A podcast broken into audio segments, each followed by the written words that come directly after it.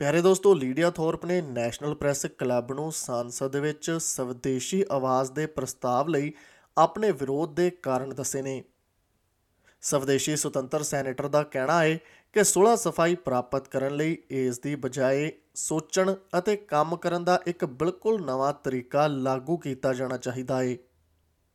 ਪਾਰਸ ਨਾਗਪਾਲ ਦੀ ਜ਼ੁਬਾਨੀ ਇਸ ਮੁਤਲਕ ਪੇਸ਼ ਹੈ, ਇਹ ਖਾਸ report.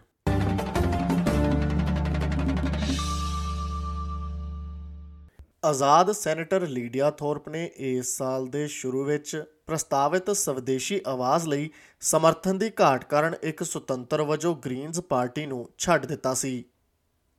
Senator Thorpe, Djab Wurrung, Gunnai ਅਤੇ ਗੁੰਡਿਤ ਜਮਾਰਾ ਮੂਲ ਦੀ, ਵਿਕਟੋਰੀਅਨ ਮੂਲ ਦੀ ਔਰਤ ਨੇ ਪ੍ਰੈਸ ਕਲੱਬ ਵਿੱਚ ਆਪਣੀ ਦਿੱਖ ਦੀ ਵਰਤੋਂ ਕੀਤੀ ਹੈ। ਇਹ ਦੱਸਣ ਲਈ ਕਿ ਉਹ ਫੈਡਰਲ ਸਰਕਾਰ ਦੇ ਪ੍ਰਸਤਾਵ ਦਾ ਸਮਰਥਨ ਕਿਉਂ ਨਹੀਂ ਕਰਦੀ ਅਤੇ ਇਸ ਦੀ ਬਜਾਏ ਉਹ ਕੀ ਚਾਹੁੰਦੀ ਹੈ ਉਹ ਕਹਿੰਦੀ ਹੈ ਕਿ ਆਸਟ੍ਰੇਲੀਅਨ ਸਮਾਜ ਵਿੱਚ ਵੱਡਾ ਬਦਲਾਅ ਹੋਣਾ ਚਾਹੀਦਾ ਹੈ ਅਤੇ ਕਹਿੰਦੀ ਹੈ ਕਿ ਪ੍ਰਧਾਨ ਮੰਤਰੀ ਐਂਥਨੀ ਅਲਬਨੀਜ਼ੀ ਨੂੰ ਜਨਮਤ ਸੰਗ੍ਰਹਿ ਨੂੰ ਰੱਦ ਕਰਨਾ ਚਾਹੀਦਾ ਹੈ ਹੋਰ ਕਾਰਨਾਂ ਦੇ ਨਾਲ ਇਹ ਵੰਡ ਦਾ ਕਾਰਨ ਬਣ ਰਹੀ ਹੈ This is why we should call off the referendum. It has caused nothing but harm and division. And for what?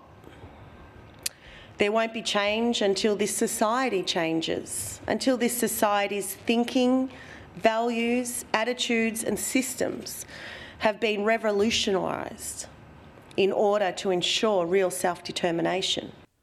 Senator Thorpe ਦਾ ਕਹਿਣਾ ਹੈ ਕਿ ਪ੍ਰਸਤਾਵ ਦੇ ਵਿਰੋਧ ਦੇ ਬਾਵਜੂਦ ਉਹ ਨੋ ਵੋਟ ਲਈ ਸਰਗਰਮੀ ਨਾਲ ਪ੍ਰਚਾਰ ਨਹੀਂ ਕਰੇਗੀ ਅਤੇ ਅਸਲ ਵਿੱਚ ਅਜੇ ਵੀ ਸਰਕਾਰ ਨਾਲ ਗੱਲਬਾਤ ਲਈ ਖੁੱਲੀ ਹੈ, ਜੋ ਕਿ ਸੰਸਦ ਲਈ ਵੌਇਸ ਲਈ ਉਸ ਦਾ ਸਮਰਥਨ ਸੁਰੱਖਿਅਤ ਕਰ ਸਕਦੀ ਹੈ। ਪਰ ਉਹ ਕਹਿੰਦੀ ਹੈ ਕਿ ਵੌਇਸ ਟੂ ਪਾਰਲੀਮੈਂਟ ਪ੍ਰਸਤਾਵ ਆਦੀਵਾਸੀ ਆਸਟ੍ਰੇਲੀਅਨ ਲੋਕਾਂ ਦੀ ਬੁੱਧੀ ਦਾ ਅਪਮਾਨ ਕਰਦਾ ਹੈ ਅਤੇ ਮੂਲਵਾਸੀ ਆਸਟ੍ਰੇਲੀਅਨ ਲੋਕਾਂ ਨੂੰ ਝੂਠੀ ਉਮੀਦ ਪ੍ਰਦਾਨ ਕਰਦਾ ਹੈ It promises to finally fix the Aboriginal problem. It is false hope. because it is tricking people into genuinely believing that a powerless advisory body is going to protect our country and sacred sites, save our lives, keep our babies at home.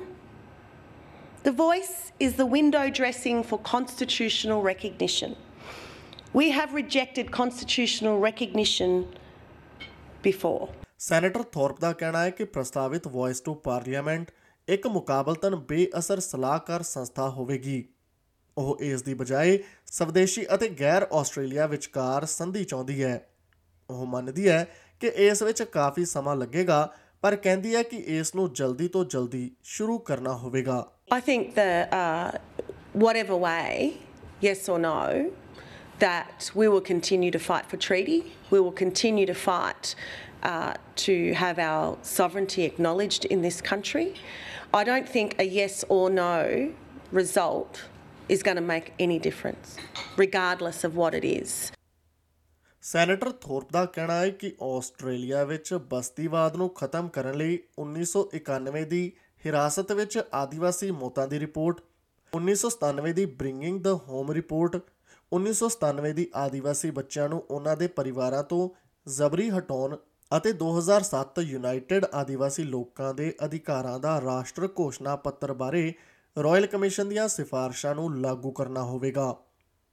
Senator Thorpe ਨੇ ਇਹ ਵੀ ਕਿਹਾ ਕਿ Australian ਲੋਕਾਂ ਨੂੰ ਸਵਦੇਸ਼ੀ ਪ੍ਰਭੂਸੱਤਾ ਦੀਆਂ romantic ਧਾਰਨਾਵਾਂ ਦੀ ਬਜਾਏ ਸਖਤ ਸੱਚਾਈਆਂ ਦਾ ਸਾਹਮਣਾ ਕਰਨ ਲਈ ਤਿਆਰ ਹੋਣਾ ਚਾਹੀਦਾ ਹੈ ਉਹ ਕਹਿੰਦੀ ਹੈ ਕਿ ਉਹ ਅਜੇ ਵੀ ਮੰਨਦੀ ਹੈ ਕਿ ਆਸਟ੍ਰੇਲੀਆ ਇੱਕ ਨਸਲਵਾਦੀ ਦੇਸ਼ ਹੈ ਅਤੇ ਸੁਲਹ ਸਫ਼ਾਈ ਦੀਆਂ ਪਿਛਲੀਆਂ ਕੋਸ਼ਿਸ਼ਾਂ ਜਿਵੇਂ ਕਿ ਸਦੀ ਦੀ ਸ਼ੁਰੂਆਤ ਵਿੱਚ ਸਿਡਨੀ ਹਾਰਬਰ ਬ੍ਰਿਜ ਦੇ ਪਾਰ ਮਸ਼ਹੂਰ ਟਰੈਕ ਦੇਖਿਆ ਗਿਆ ਹੈ ਕਿ ਆਸਟ੍ਰੇਲੀਆ ਅਜੇ ਵੀ ਅੱਗੇ ਵਧਣ ਲਈ ਬਹੁਤ ਨਸਲਵਾਦੀ ਹੈ It is a racist country.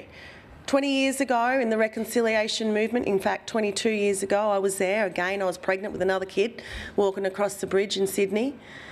The ultimate outcome of the reconciliation movement back then was that the country was too racist to reconcile. Voice to parliament ਪ੍ਰਸਤਾਵ ਦਾ ਸੈਨੇਟਰ ਦਾ ਵਿਰੋਧ ਨੈਤਿਕ ਜਾਂ ਅਧਿਆਤਮਕ ਨਹੀਂ ਹੈ। ਉਹ ਕਹਿੰਦੀ ਹੈ ਕਿ ਇੱਕ ਸੰਧੀ ਲਈ ਗੱਲਬਾਤ ਦੀ ਲੋੜ ਹੈ ਕਿਉਂਕਿ ਮੂਲ ਵਾਸੀ ਆਸਟ੍ਰੇਲੀਅਨ ਲੋਕਾਂ ਨੂੰ ਮੁਆਵਜ਼ੇ ਦੀ ਕੋਸ਼ਿਸ਼ ਕਰਨ ਦੇ ਹੋਰ ਰੂਪ ਜਿਵੇਂ ਕਿ ਜ਼ਮੀਨ ਅਤੇ ਕੁਦਰਤੀ ਸਰੋਤਾਂ ਲਈ ਵਿੱਤੀ ਮੁਆਵਜ਼ਾ ਅਦਾ ਕਰਨਾ ਆਸਟ੍ਰੇਲੀਆ ਨੂੰ ਤੋੜ ਸਕਦਾ ਹੈ। Even with a yes vote uh, outcome, then it's still a um, denial of what the black sovereign movement is about, and it's hand on heart do gooders who think they know what's best for us. So that's a form of racism as well. ਇਹ ਜਾਣਕਾਰੀ SBS news ਤੋਂ ਸੁਨੀਲ ਅਵਸਥੀ ਦੀ ਮਦਦ ਦੇ ਨਾਲ ਪੰਜਾਬੀ ਭਾਸ਼ਾ ਵਿੱਚ ਪਾਰਸ ਨਾਗਪਾਲ ਦੁਆਰਾ ਤੁਹਾਡੇ ਅੱਗੇ ਪੇਸ਼ ਕੀਤੀ ਗਈ ਹੈ